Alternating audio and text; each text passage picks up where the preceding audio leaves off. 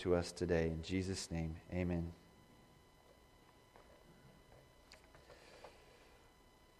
We're going to be in Exodus chapter 17, starting in verse 8 today. And, um, you know, I've referred to Exodus as the gospel of the Old Testament.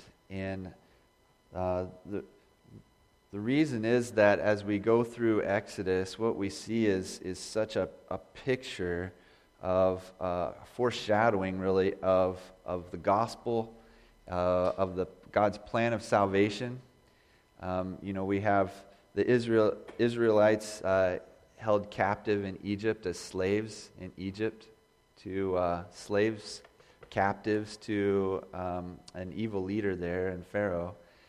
And this is, this is a, a wonderful picture of who we are before we receive Jesus Christ as Lord. That we, the Word says that, God's Word says that we are slaves to sin that, that our Father is not God prior to coming to Christ, but rather his enemy, Satan. That we're living as part of the world, and Satan is the father of that, that dynamic of, of the world. And, uh, and so we have, uh, we have this picture of the Israelites being rescued then out of slavery by God in miraculous fashion. And so God has done for all of those who have received Christ. That God would send his Son to be born of a virgin, then to live a sinless life, and then to, to uh, go to the cross where he would be a sacrifice for all of humanity. That, that he would pay for the sins of all of, uh, of mankind. That those who would receive him would receive the promise of eternal life, would receive forgiveness and freedom. And so we, uh, we, see this, we see this picture of the Israelites then being rescued miraculously by God out of Egypt, where they enter into the wilderness then.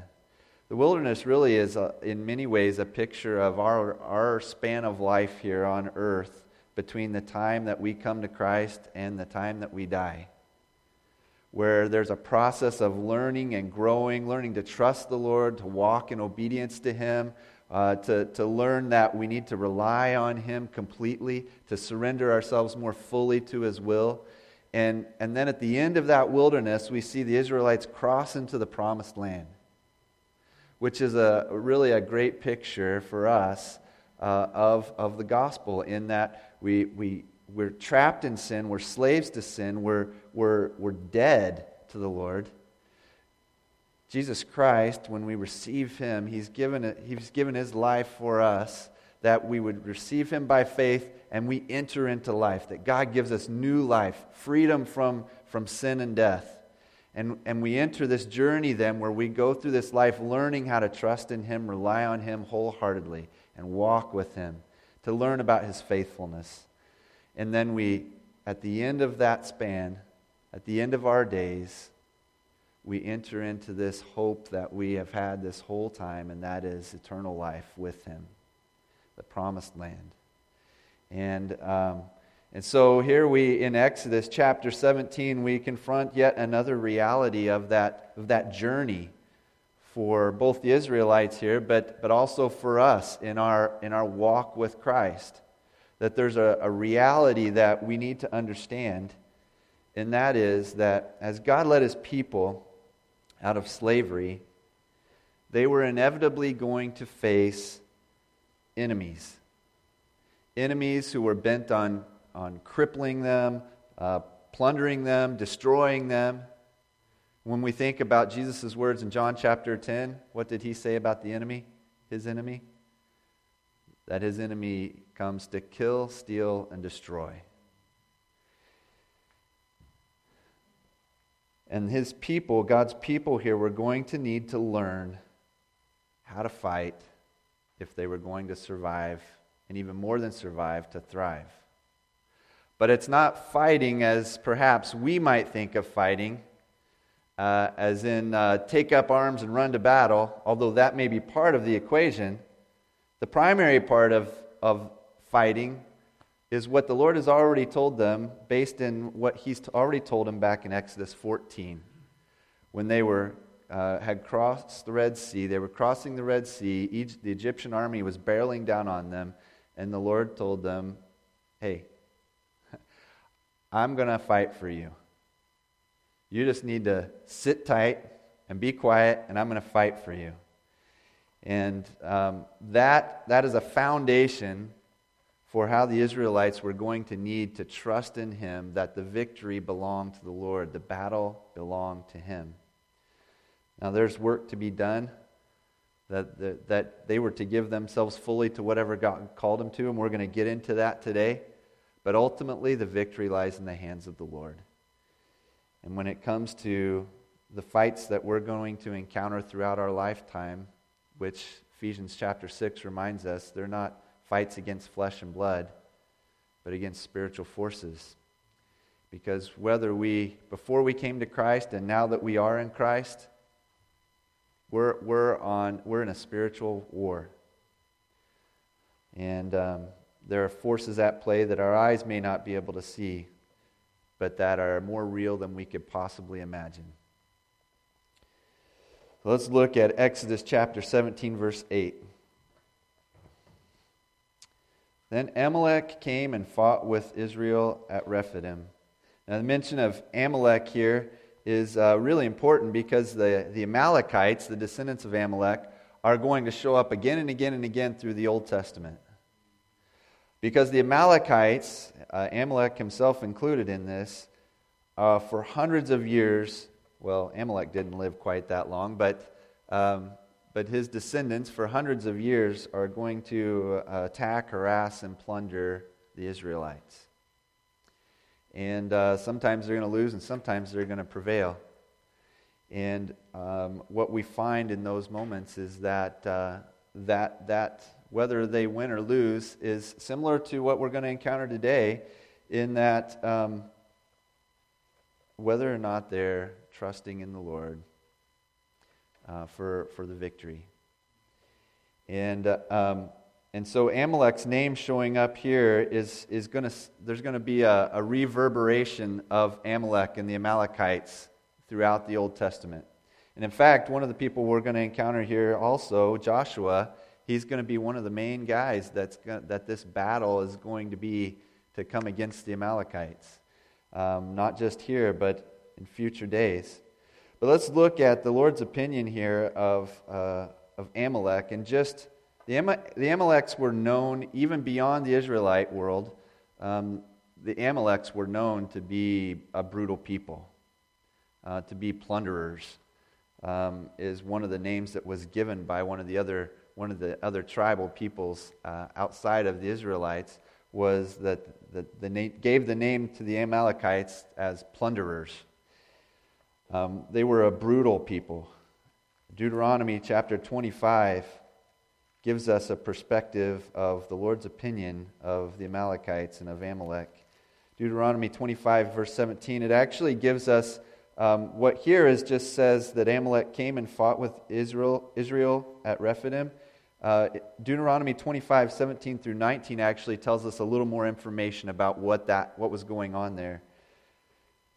Remember what Amalek did to you on the way as you came out of Egypt, how he attacked you on the way when you were faint and weary, and cut off your tail, those who were lagging behind you, and he did not fear God. Therefore, when the Lord your God has given you rest from all your enemies around you in the land that the Lord your God is giving you for an inheritance to possess, you shall blot out the memory of Amalek from under heaven. You shall not forget. God's dis- the, uh, the perspective of what happens back here in verse 8 is that we have the Amalekites that come against the Israelites here, and the Israelites are in a particularly vulnerable position as a people. Uh, they're, they're, not in a, they're not in a place, God's people are not in a place here where they're uh, are going to find it easy to defend themselves, even, even as a whole people. Uh, but what's especially uh, disgusting to the Lord about what the Amalekites do here is that the Amalekites don't just come against God's people who happen to be uh, weary and faint hearted, but rather they come against the most vulnerable of the population. Those who would be lagging behind, moving slower as the Israelites moved along. Who would that be? That would be those who are sick uh, or lame, uh, those who are elderly, um, children, women um, with children. Um, that's who they attacked.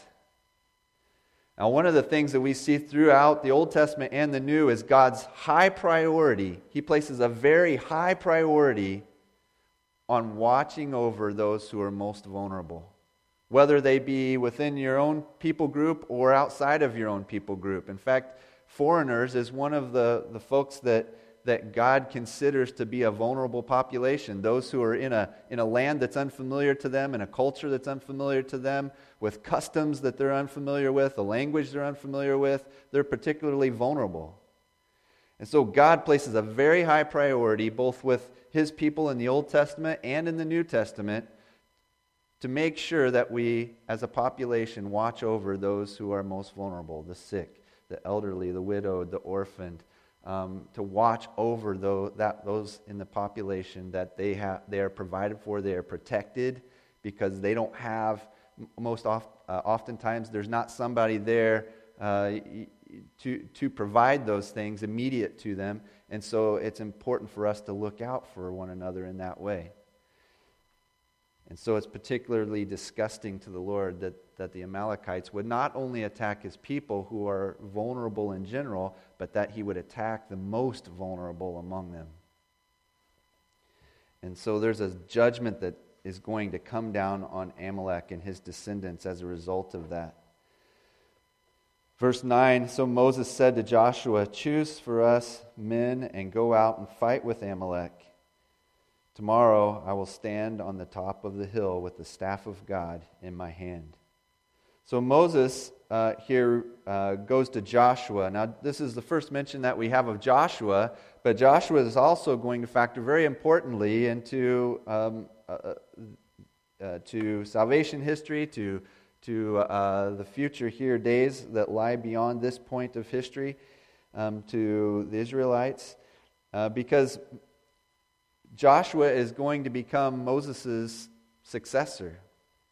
Moses, before they get to, they're going to be at the edge of the promised land. Moses is going to die, and before that happens, um, or right, right around that time as that happens, the, the responsibility to lead God's people is going to then be given to Joshua. And Joshua will then lead the people into the promised land, just as God had promised. And so, uh, and in fact, let's, uh, let's look at, turn to Joshua um, it's just a few books over there to the right, Joshua chapter 1. We see this transition take place. After the death of Moses, the servant of the Lord, the Lord said to Joshua, the son of Nun, Moses' assistant, Moses, my servant, is dead. Now, therefore, arise, go over this Jordan, you and all this people, into the land that I am giving to them, to the people of Israel.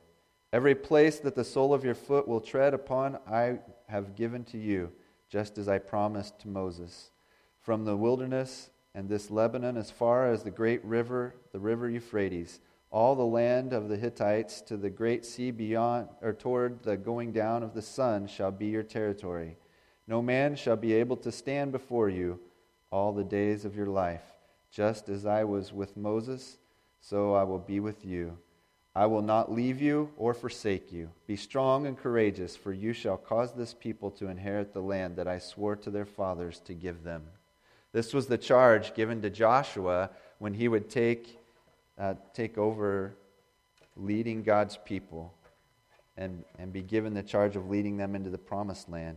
Joshua, uh, prior to that, though, in between where we're at now in Exodus and, and that time where Joshua is given uh, leadership responsibility of God's people, um, there's something very significant that happens in Numbers chapter 13.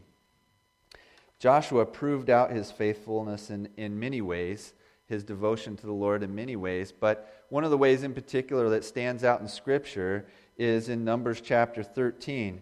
Uh, in fact, in Numbers uh, 13, verse uh, 1, we see this task that's laid out before them.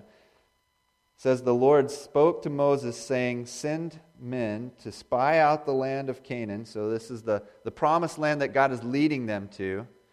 Um, he says, To send men to spy out the land of Canaan, which I am giving to the people of Israel. From each tribe of their fathers you shall send a man, every one a chief among them. So, here what the charge is given to him and Moses passes along is that every tribe is to send a, send a guy out.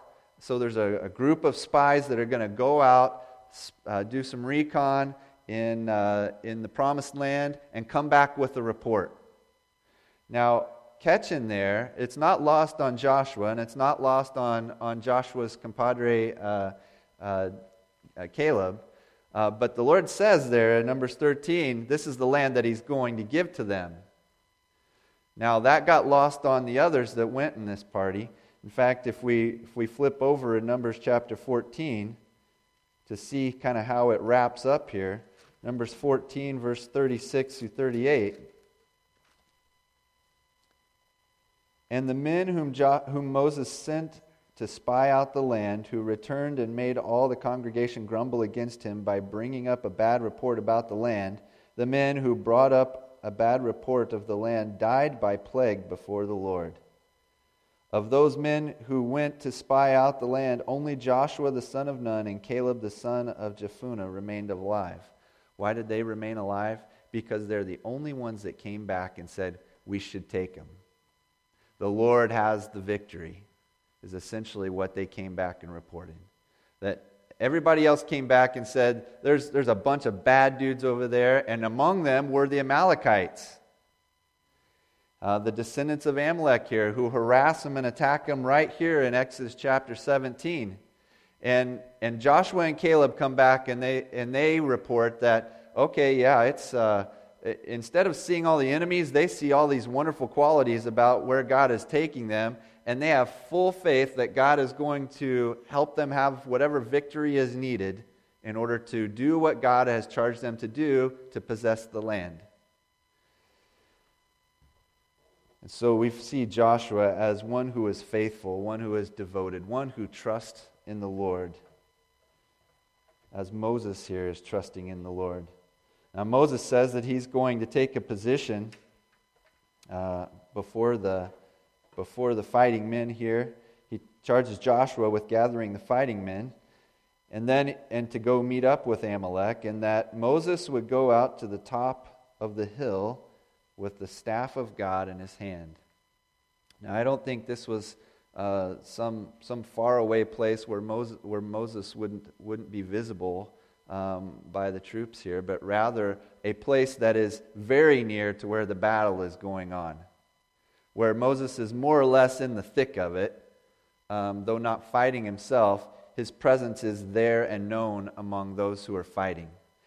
And it's significant here that he mentions that he's taking the staff of God. This is significant because at this point in Exodus, the staff of God represents the presence of God. And so the suggestion by Moses here is that it, this battle is the Lord's. This is the Lord's to fight, this is the Lord's to win.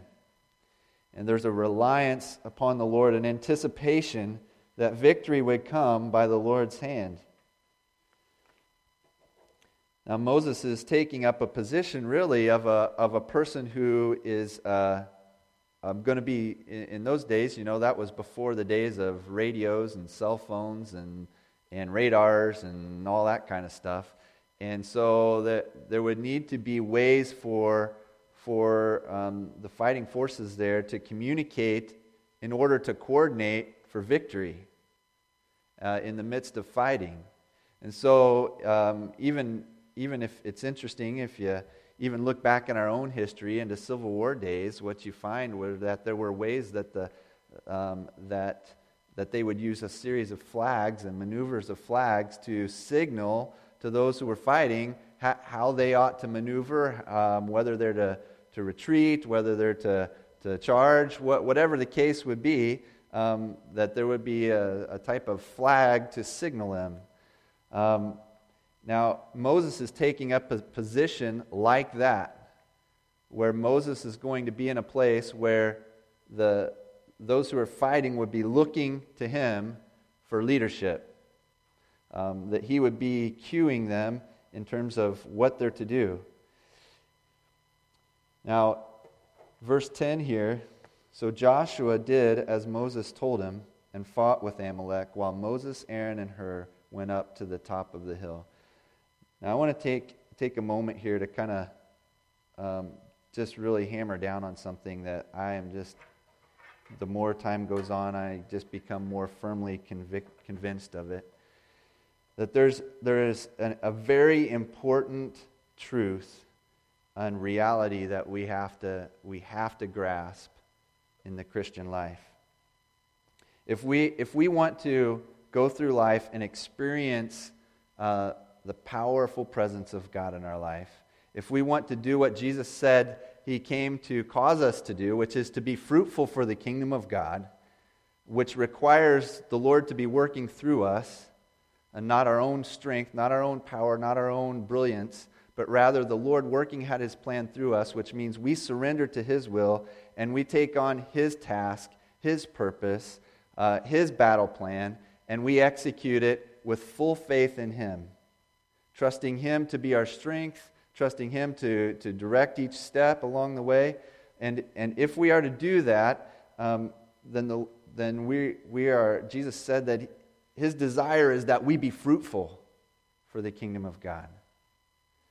Now, too many of us, we walk through the Christian life and we think, you know, we hear these tremendous testimonies of how God is showing up in people's lives and, and how his powerful presence was manifested in a certain situation and how they experienced the nearness of God or the powerful uh, power of God or some uh, miraculous intervention of God. And we think, well, that's not part of my life. Or we hear about, we hear about uh, the testimony of someone uh, who is, has devoted their life to God, and we hear that God is using them to minister to people or to bring people to Christ or uh, to meet some particular needs of those uh, who, who had, had some need, and God directed them, and they were there, and, and the Lord's presence was, was known in that moment, and it was clearly seen. And we ask, well, why, you know, how come we never get to experience that?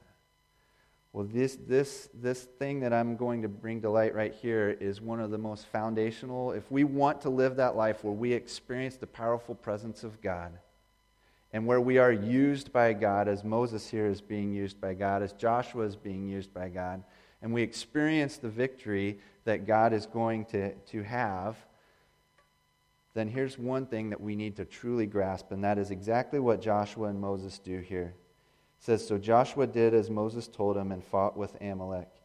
They showed up for work. One of the most foundational things in all of Christianity, in our walk with Christ, is show up.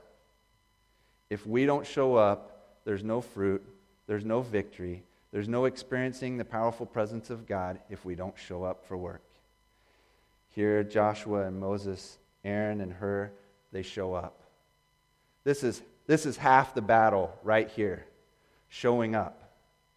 In fact, um, when I, uh, with my own kids and with other young adults, when I'm giving them, because, uh, you know, it, we feel as we get older, we sort of feel compelled to pass on some advice to kind of help them avoid some of the things that we've fallen into along the way, right?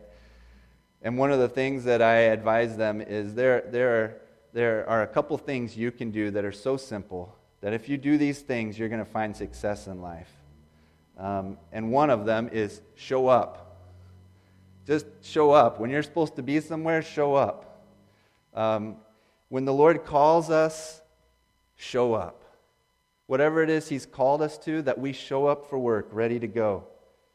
Now, it may be that there are many obstacles for us to accomplish that, uh, including our own motivation.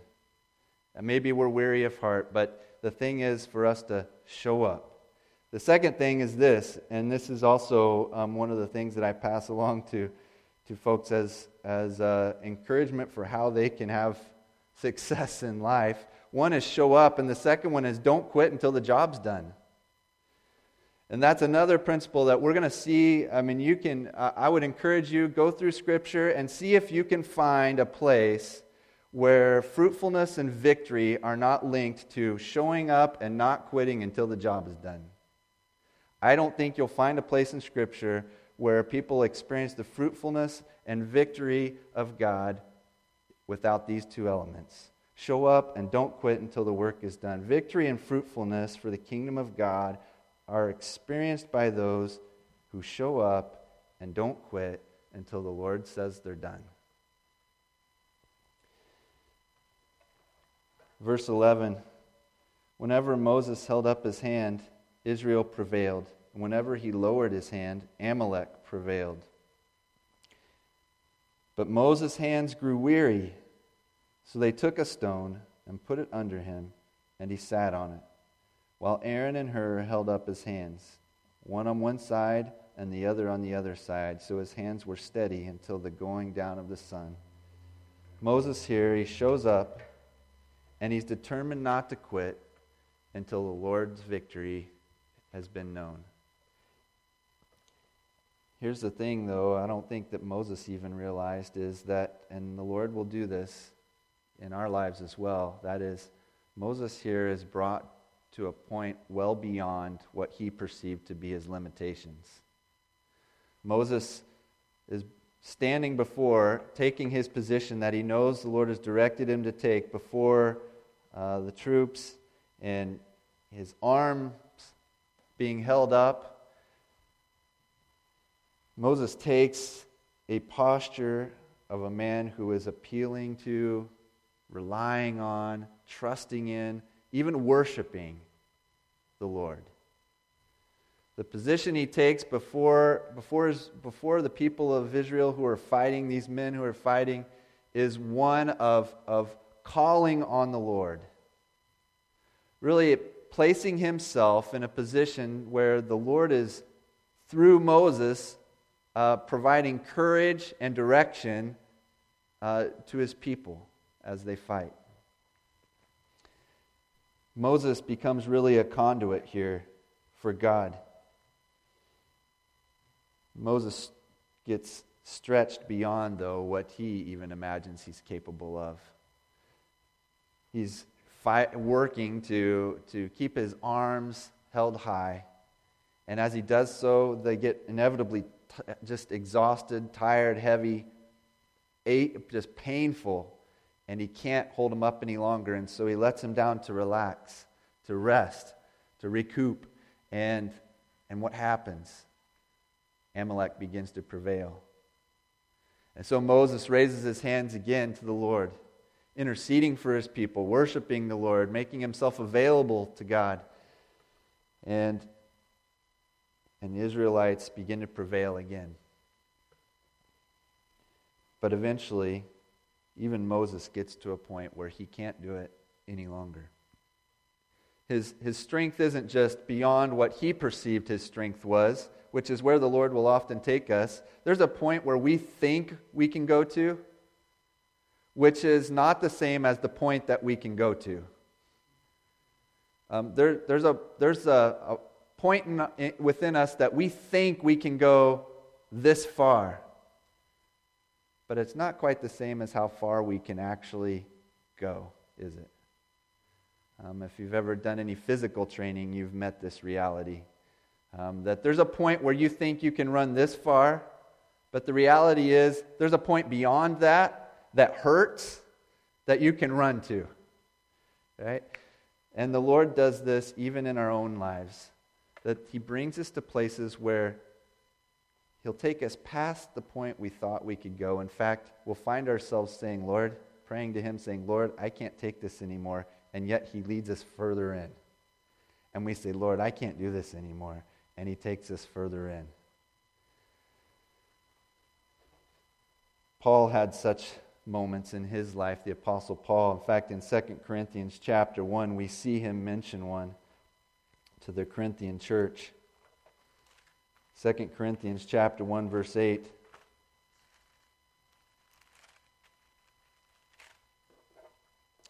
He says, For we do not want you to be unaware, brothers, of the affliction we experienced in Asia.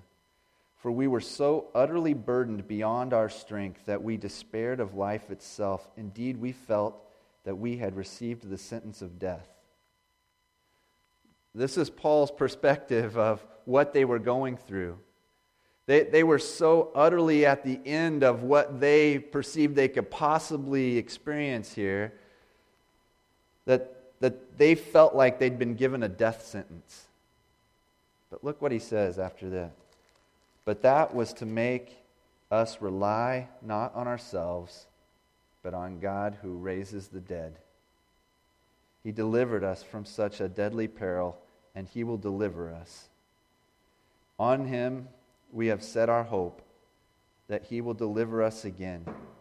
You also must help us by prayer, so that many will give thanks on our behalf for the blessing granted us through the prayers of many.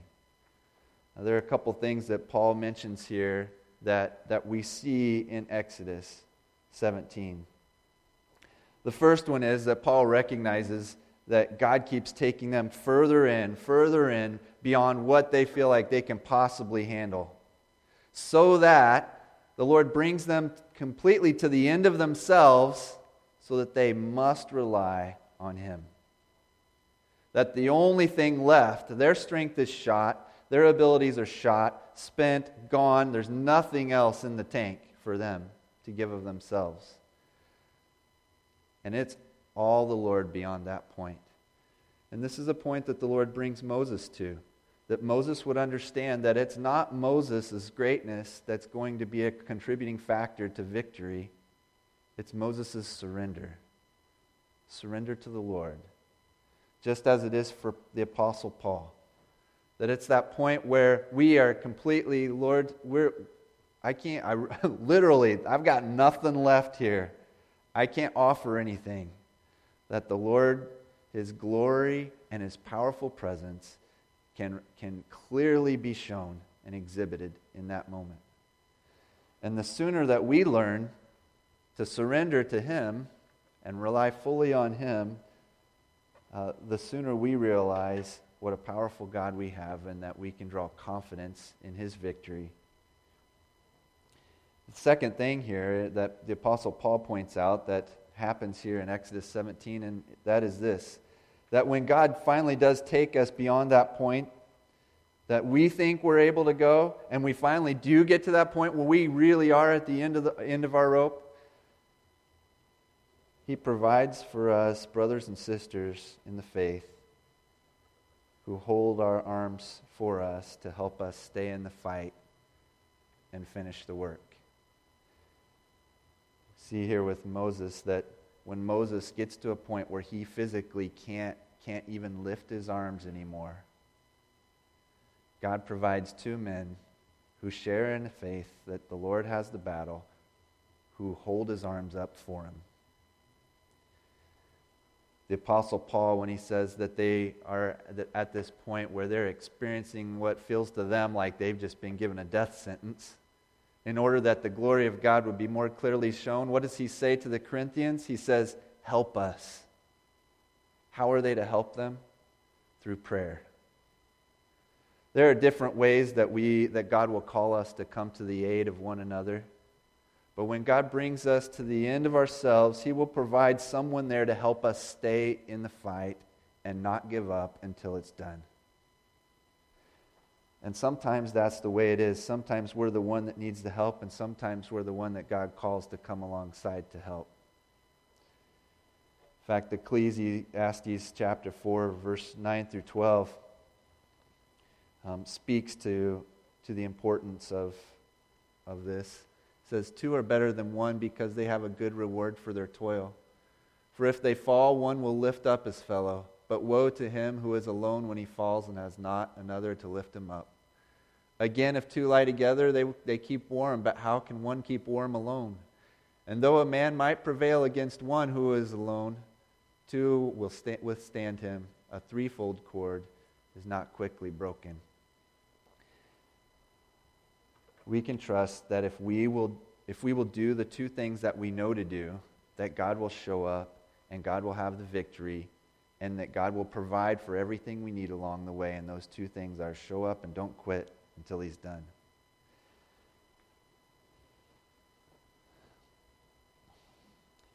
Verse 13 And Joshua overwhelmed Amalek and his people with the sword. Moses' perseverance and his unrelenting devotion to trust the Lord until the battle was won was critical for the success of God's people. We see that reflected in when Moses' arms were raised, the Israelites prevailed. When Moses' his arms went down, they began to lose ground. The faith of Moses, the one whom God had entrusted to lead his people, was critical for the success of his people.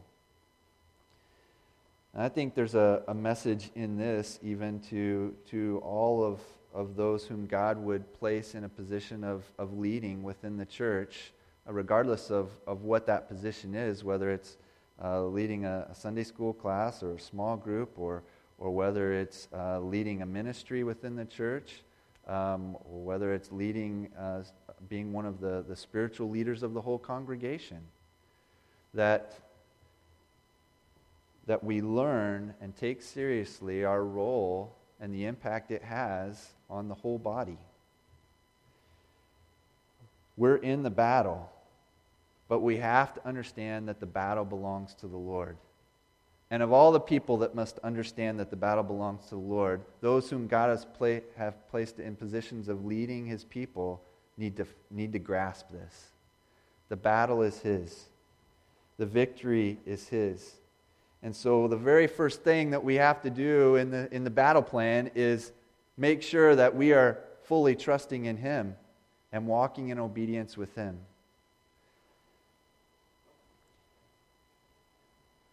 The faith and the courage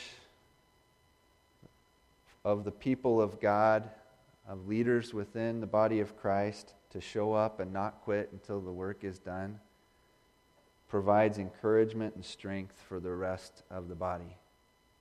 And the reality is that sometimes um, our faith is almost like a faith that is, it's almost like a surrogate faith. It's a faith that we can have for others, oftentimes. How many times have you been, been at a spot where you're just weary and worn out, faint hearted? They're just you want to trust the Lord. You want to muster up the strength to take one more step, and you just feel like you just you're just at a spot where, for whatever reason, you just can't do it. But the faith of another provides just the encouragement you need to not give up, to keep you in the fight. And so it is with the body of Christ. There's a great, there's a great picture of this, I think, in Matthew chapter 9 verse 2. Um, such a uh, powerful reminder to me of how important it is to trust God not only for ourselves, but also for those we love. And how the, our faith can impact other people. Matthew chapter 9, verse, um, verse 2. And behold, some people brought to him a paralytic lying on a bed. And when Jesus saw their faith, he said to the paralytic, Take heart, my son, your sins are forgiven. And behold, some of the scribes said to themselves, This man is blaspheming. But Jesus, knowing their thoughts, said, Why do you think evil in your hearts? For which is easier to say, Your sins are forgiven, or to say, Rise and walk? But that you may know that the Son of Man has authority on earth to forgive sins, he then said to the paralytic, Rise, pick up your bed, and go home. You see how this starts out? It says, Behold, some people brought to him a paralytic lying on a bed, and when Jesus saw their faith, he heals the paralytic. Now, there are two things I want to look at here that we see uh, here and, and in, in, Exodus that. Uh, uh, well, well, here, anyways, that we need to keep in mind when it comes to, to our work for the Lord, and that is one, the impact that our faith has on others. That there are times where others are just feel too weak in their faith to come to the Lord themselves all alone, but where we as the body of Christ can come alongside of them to help them take the steps they know they need to take, but just don't feel the strength to take where our faith can help lead people to Christ where they know they need to be, but they need the help getting there. Jesus recognizes, not, doesn't say he recognized the faith of the paralytic, it says he recognizes the faith of those who brought him. I think this is extraordinary. And this is really the situation I think that, that we are in with, with non believers. That, that apart, apart from God's miraculous intervention, before we came to Christ, we were incapable of seeking God out him, ourselves. We needed the Spirit of God to draw us to Him, to begin to give us understanding.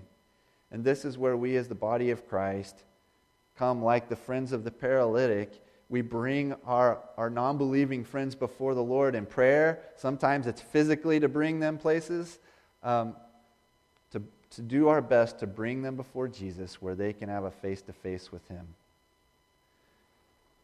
Now, here's the other thing what is victory? There's probably a couple ways where victory is measured. Why did the friends bring the paralytic to Jesus? Because in their mind, victory was that their friend would be able to walk. But what does Jesus do? What does Jesus consider victory? Well, he displays that by what he tells the man Take heart, my son, your sins are forgiven. Victory to Jesus, from God's perspective, is that the paralyzed man is now forgiven of his sins, that the paralyzed man now has a place of belonging in the kingdom of God, that the paralyzed man now has the hope of eternal life. This is victory in the kingdom of God at this moment. But what were they looking for? The rise and walk.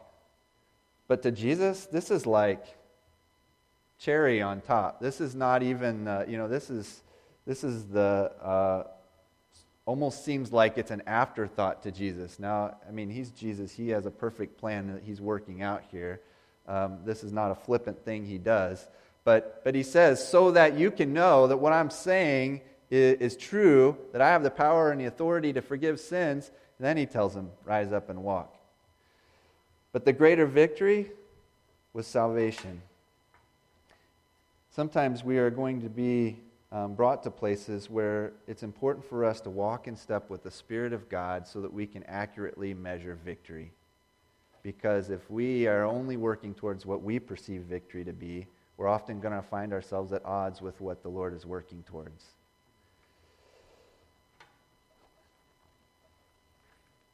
Verse 14 then the Lord said to Moses, Write this as a memorial in a book and recite it in the ears of Joshua, that I will utterly blot out the memory of Amalek from under heaven. God instructs Moses here to preserve um, his promise and his judgment on Amalek so that it doesn't get forgotten. We saw that when we read that passage in Deuteronomy 25.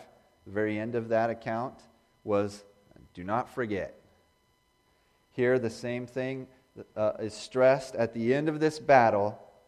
When, when the Lord has the victory, what is stressed here is the Lord pronounces a judgment on Amalek and his descendants, and the Lord says, Preserve this so that the generations do not forget my judgment on Amalek and my promise to my people.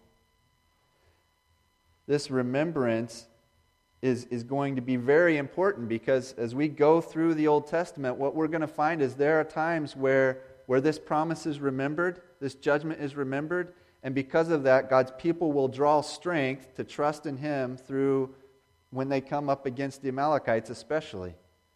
But there are going to be other times where they forget. And instead of trusting in the Lord, knowing that God has pronounced judgment on the Amalekites, they will be fearful of the Amalekites and they won't trust the Lord. And they're going to find that they're going to lose some of those battles. This remembrance being preserved is for a couple of reasons. One, to provide an encouragement for future generations that are going to come up against the, Amalekite, the Amalekites, specifically the Amalekites. Because God has pronounced a judgment over them and He's prevailed He's had the victory here, and he'll have it again and again and again if need be, if they will keep trusting him. The second thing is this this remembrance serves as a reminder of God's judgment for those who do not fear him and who seek to do harm to his people. Uh, we see that reflected in the promise that he gave Abraham in Genesis chapter 12, um, where he, he says that those who, who are going to, to curse you, I'm going to curse them. You know, those who bless you, I'm going to bless, and those who, who come against you, I'm going to curse. This, this remembrance is to be both an encouragement and a warning. And he says specifically to recite this in the ears of Joshua. Why is it so important for, for Joshua? Well, remember, here, Joshua is the one that's called upon to lead the men against the Amalekites. But what's going to happen? They're going to be sent again later on to spy out the land, and the Amalekites are going to be one of the imposing forces that, that are going to be living in that land at the time that they know they're going to have to defeat if they're going to take the land God's promised them. Joshua, it's important for Joshua to remember the Lord's victory here, to remember the Lord's promise, and to remember the judgment on Amalek so that he draws strength and encouragement to keep trusting the Lord as he keeps facing the Amalekites again and again.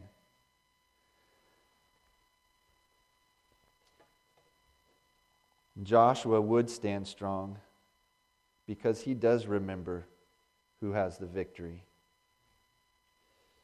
And it says here in verse uh, 15 And Moses built an altar and called the name of it, The Lord is my banner, saying, A hand upon the throne of the Lord. The Lord will have war with Amalek from generation to generation.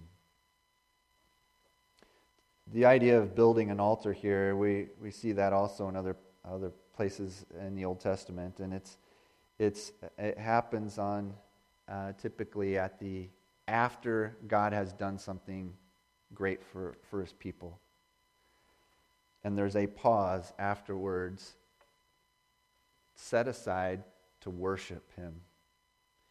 The building of the altar here is a means of remembering and worship what God has done. To remember that the Lord had the victory, what the Lord did for his people, to praise him for his power, for his might, for his faithfulness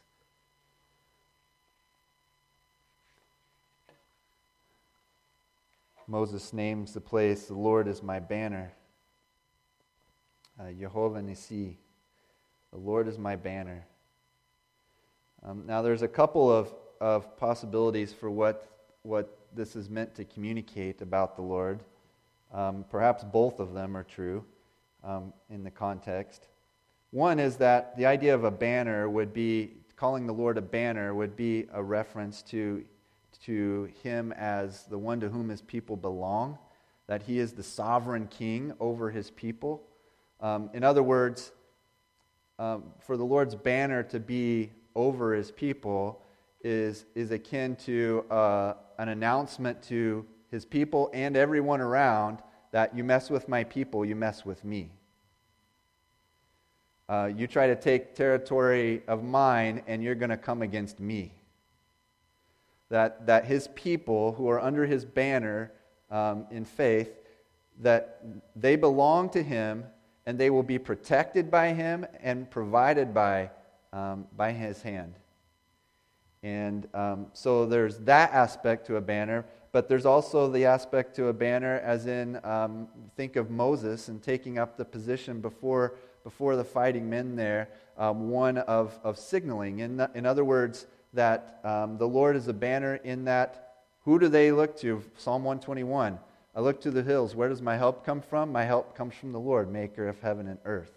So that as in the midst of the battle, that the Lord is the one that they look to for direction and strength and encouragement to stay in the battle and to win a coordinated to have a coordinated victory. I think both of those things we see in the text here are are uh, um, are true. Probably uh, the um, both of them obviously are, are things that we would look to the Lord for as His people. That if we belong to Him, um, when the enemy comes against us, they have to deal with our our daddy because um, He loves us and He'll fight for us if we will trust in Him. And as believers in the spiritual battle, Ephesians chapter 6 talks about if we're to have a coordinated victory, we have to keep our eyes on Him. We have to learn to look to God for salvation, for protection, for provision, for direction. Because the battle is on and we're in it. Whether we wanted to be or not, we were drafted and we're in it. And the Lord is the one who leads us to victory. And we need to keep our eyes on Him for direction, for courage. If we don't keep our eyes on Him, what we're going to find is our hearts are going to grow, grow weary. We're going to be confused. And we're going to be hesitant. But if we keep our eyes on Him, we will have boldness. We will have clarity for what our purpose is and where we're to go and what we're to do. And we'll be able to act with courage. Romans chapter 12, verse 2 reminds us that if we're to discern what the Lord's will is, what the next step is, where we're to be. He says, Do not be conformed to this world, but be transformed by the renewal of your mind, that by testing you may discern what is the will of God, what is good and acceptable and perfect. The Lord wants us to have clarity on where it is we're to go and the step we're supposed to take. And we can only have that if we're walking with Him by faith, trusting in Him, being transformed by Him. And His Word is His Word that we can draw that from. I want to, want to wrap up here by turning to Acts chapter 4, verse 23, because we have here an example of believers who do this. Acts chapter 4, verse 23. I want you to turn there, and I would ask you to, to uh, revisit this, this passage this week and chew on this and consider um, not just what the, how the believers handle themselves here in the face of adversity and in the face of, uh, of trials, persecution, but also to consider right here, right now, where you live and where you are with the body of Christ and what we're called to and how we're going to respond to it. Acts chapter 4, verse 23. Okay, this is on the heels of, of uh, Peter and, uh, uh, and John being arrested um, for preaching the gospel. And in verse 23, when they were released, they went to their friends and reported what the chief priests and the elders had said to them. And when they heard it, in other words, what, what did the chief priests and the elders say to them? Essentially, uh, you need to stop. You need to stop preaching the gospel. You need to stop talking about Jesus to all these people. And there were threats undoubtedly made to them and anyone who would continue in that. So, what, verse 24, and when they heard it, they lifted their voices together to God and said, Sovereign Lord, look at this prayer. So they're in the face of trial and persecution coming up against them. They say, Sovereign Lord, who made the heaven and the earth and the sea and everything in them, who through the mouth of our father David, your servant, said by the Holy Spirit, Why did the Gentiles rage and the peoples plot in vain? The kings of the earth set themselves, and the rulers were gathered together against the Lord and against his anointed. For truly in this city there were gathered together against your holy servant Jesus whom you anointed, both Herod and Pontius Pilate, along with the Gentiles and the peoples of Israel, to do whatever your hand and your plan had predestined to take place. And now, Lord, look upon their threats and grant to your servants to continue to speak your word with all boldness, while you stretch out your hand to heal, and signs and wonders are performed through the name of your holy servant Jesus. And when they had prayed, the place in which they were gathered together was shaken, and they were all filled with the Holy Spirit and continued to speak the word of God with, all, with boldness. In the face of persecution, these believers knew who had the victory, and they went to him and they stayed on task.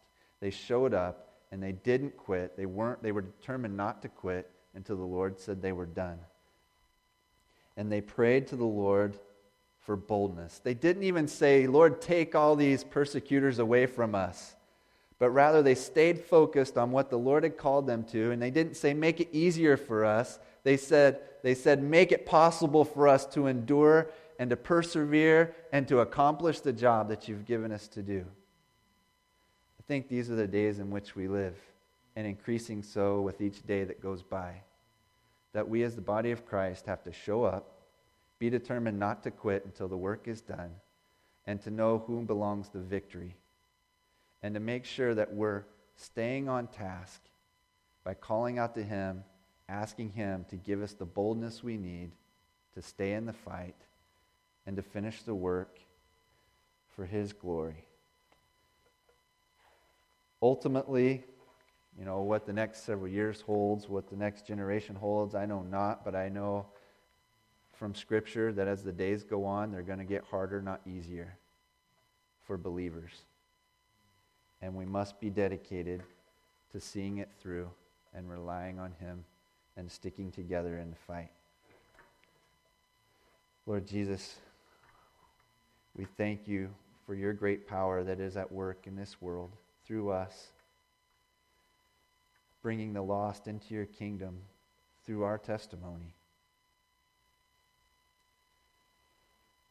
Lord, we, we ask that you would help us to get up each day ready for work for the kingdom of God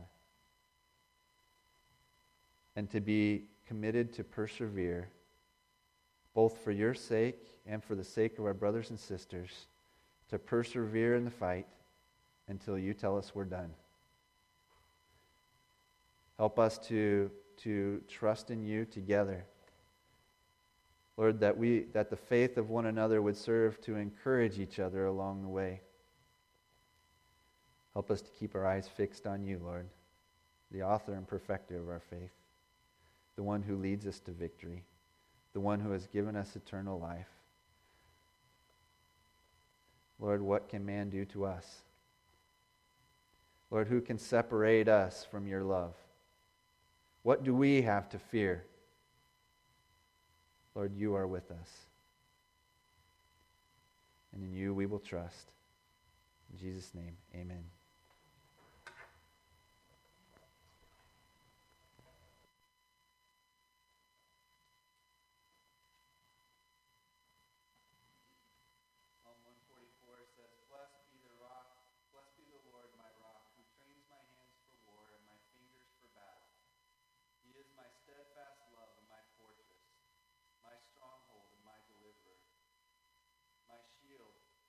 And he in whom I take refuge, who subdues peoples under me. The Psalm 144 just celebrates the victory that comes to those who trust in the Lord.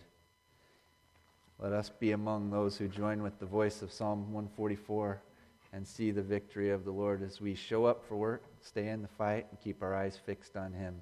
Lord bless and keep you.